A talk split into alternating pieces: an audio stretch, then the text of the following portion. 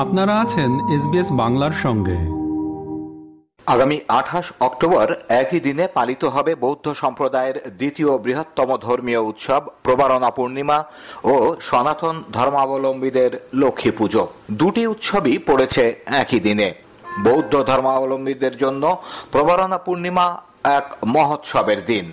এই দিবসে ছোট, বড়, নারী, পুরুষ সবাই আনন্দ উৎসবে মেতে ওঠে। প্রবারণা পূর্ণিমার সবচেয়ে আকর্ষণ হল সন্ধ্যায় প্রতিটি বৌদ্ধ বিহারে রং বেরঙের ফানুস ওড়ানো। ফানুস উৎসবে জাতি, ধর্ম, বর্ণ নির্বিশেষে সবার অংশগ্রহণের মাধ্যমে এক বর্ণাঢ্য আনন্দ উৎসবে পরিণত হয়। ওই দিন বৌদ্ধ বিহারগুলো নানা রঙে সুসজ্জিত করা হয়। আশ্বিনী পূর্ণিমার অপর নাম প্রবারণা পূর্ণিমা। প্রবারণা পূর্ণিমা দিবসে ভিক্ষুদের বিনয় কর্মের মাধ্যমে ত্রৈমাসিক বর্ষাবাসের পরিসমাপ্তি ঘটে। ত্রৈমাসিক বর্ষাবাস হল বৌদ্ধদের আত্মশুদ্ধি এবং সংযমের মাস। প্রবারণা পূর্ণিমার পরের দিন থেকে শুরু হয় কঠিন চিবর দানোৎসব। চিবর শব্দের অর্থ বৌদ্ধ ভিক্ষুদের পরিধেয় বস্ত্র বা গেরু, গেরুয়া বসন। প্রবারণা পূর্ণিমা নিয়ে এসবিএস বাংলার পক্ষে আমরা কথা বলেছি ঢাকা আন্তর্জাতিক বৌদ্ধ বিহারের প্রতিষ্ঠাতা উপাধ্যক্ষ এবং বাংলাদেশ বুদ্ধিস্ট ফেডারেশনের সিনিয়র সহসভাপতি ভদন্ত বুদ্ধানন্দ মহাথেরোর সঙ্গে।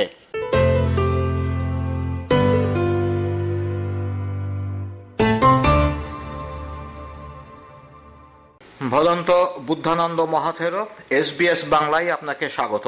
ধন্যবাদ বুদ্ধানন্দ মহাথেরো আর কদিন পরেই তো প্রবারণা পূর্ণিমা পালিত হবে বাংলাদেশে এবং এটা বেশ উৎসব মুখর পরিবেশে হয়ে থাকে। আমার নিজেরও অভিজ্ঞতা হয়েছে বাসাবো যে মন্দিরটি আছে সেখানে এই উৎসবে যোগ দেওয়ার। তো এই আয়োজনটা সম্পর্কে যদি কিছু বলবেন আমাদের। আমাদের বৌদ্ধের ত্রৈমাসিক বর্ষবাস যেটা বলা হয় আষাঢ়ী পূর্ণিমা থেকে আশ্বিনী পূর্ণিমা এই পূর্ণিমাতে আমাদের তিন মাস সমগ্র বৌদ্ধরা দানশীল ভাবনা, শীল সমাধি প্রজ্ঞা অনুশীলন করে থাকেন। বিশেষ করে বৌদ্ধ ভিক্ষুরা শীল সমাধি প্রজ্ঞার অনুশীলন করেন এবং যারা গৃহী জীবনযাপন করেন, তারা দানময়, শিলময়, ভাবনাময় কুশলকর্ম করে থাকেন। এই তিন মাস, এটা আমাদের, আমরা বলি কি আত্মশুদ্ধির মাস।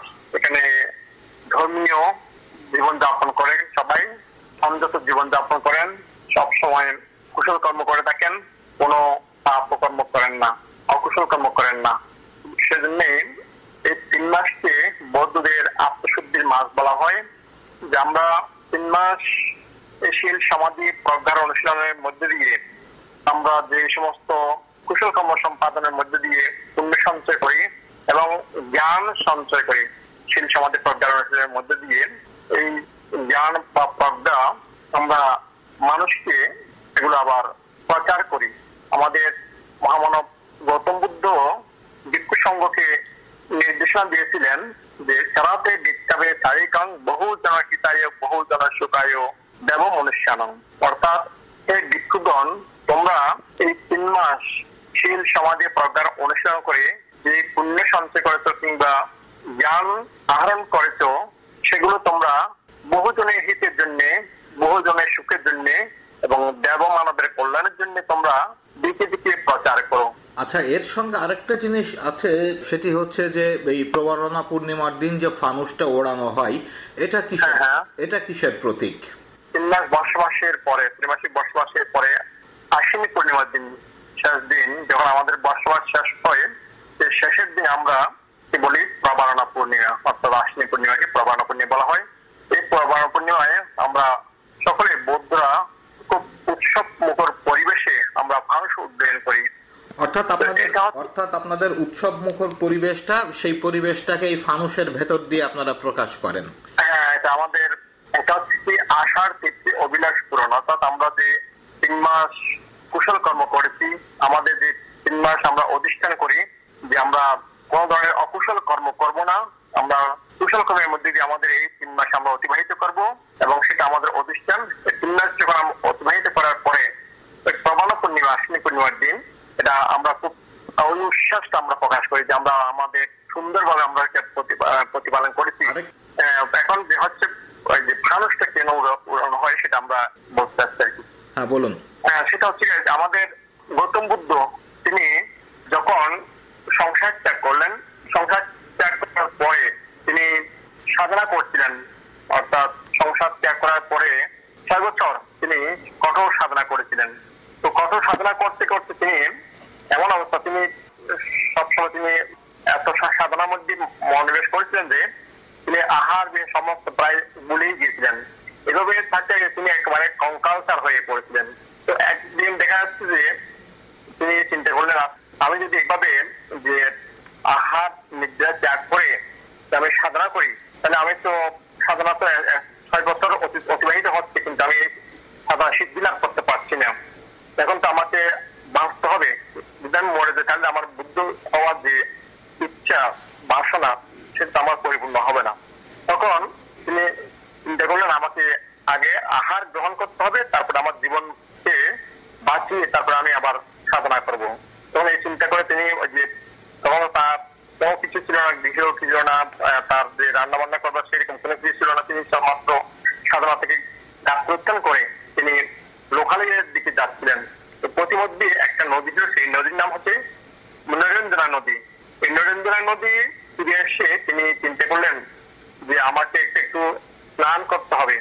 আমার শরীর ধুলামাল জেমেছে এই অবস্থার মধ্যে তিনি স্নান করার জন্য নদীতে নামে স্নান স্নান করলেন। তারপর ওখানে একটু অপেক্ষা করলেন। এখানে একটা বৃক্ষ ছিল, অসত্য বৃক্ষ। ওখানে অবস্থান করছিলেন। সেই মুহূর্তে সুজাতা নামার নামের এক নারী, তখন তিনি একদিন বৃক্ষের কাছে ওখানে যে দেবতা থাকে তাদের একটা সেই প্রাচীন ধারণা যে বৃক্ষ দেবতাকে আমি পুজো দেব। যদি আমার ভবিষ্যৎ আমি একটা, আমার পুত্র সন্তান লাভ করতে পারি, তার মাত্র বিবাহ হয়েছে তখন তিনি সেটা মানত করেছিলেন বৃক্ষ দেবতার কাছে। তিনি সেই পুত্র সন্তান লাভ করেছিলেন। পরবর্তীতে ওই আয়ুষ রান্না করে সুন্দরভাবে তিনি বৃক্ষ দেবতাকে পূজা দেওয়ার জন্য আসতেন ওখানে দেখতে পেলেন সেই গৌতম বুদ্ধকে যিনি সাধনা করে একেবারে কঙ্কাল সারা ওখানে বসে আছে তখন তিনি এসে প্রণাম করে তখন গৌতম বুদ্ধকে তখন তিনি বুদ্ধত্ব লাভ করেননি, তখন সাধনা আসলেন। তো ওই সময়ে তিনি দান করেছিলেন। দান করার পরে ওখান থেকে তিনি যে পায়েস গ্রহণ করে করলেন কিন্তু যে আমরা বলছি ফানুষ ওখানে যে স্নানের পূর্বে তিনি এই যে চুলগুলো কেটেছিলেন চুল কেটে তিনি একটা অনুষ্ঠান করলেন যে আমি যদি বুদ্ধ হব তাহলে এই চুলগুলো মাটিতেই পড়বে না এটা আকাশে দিকে উ- আহ, উড়ে চলে যাবে তখন তিনি চুলগুলো কেটে তার যে ভগবান ছিল, ওটা দিয়ে কেটেই তিনি এভাবে উড়িয়ে দিয়েছিলেন, তখন সেগুলো ভূমিতে পতিত হয়নি। সেটা আকাশে, আকাশ মাঝে চলে গিয়েছিলেন। তখন আকাশের দেবতারা সেগুলো সংরক্ষণ করেছিলেন ধরে ওখানে একটা চৈত্য নির্ণয় করেছেন এটা স্বর্গের মধ্যে। ওটাকে বলা হচ্ছে শিলামণি চত্ব। চুল দ্বারা ওটাকে ওকে সংরক্ষণ করছিল চুল সেজন্য এটাকে বলা শিলামণি চত্ব। তো ওটাকে আমরা উদ্দেশ্য করে এই মানুষ উদ্যান করি। ওটা মানে আমরা সবাই প্রতি বছর আমরা ওই কাজটা যে সবাই মিলে উৎসাহ উদ্দীপনার মধ্যে দিয়ে প্রবানা পূর্ণিমার দিন ওই মানুষ উদ্যান করে থাকি ওই উদ্দেশ্যে ধন্যবাদ। ধন্যবাদ আপনাকে। বুদ্ধানন্দ মহাথেরও আবারও কখনো কথা হবে এসবিএস বাংলার সঙ্গে। আপনাকে ধন্যবাদ। এরকম স্টোরি আরও শুনতে চান? শুনুন Apple podcast Google podcast Spotify কিংবা যেখান থেকেই আপনি আপনার পডকাস্ট সংগ্রহ করেন।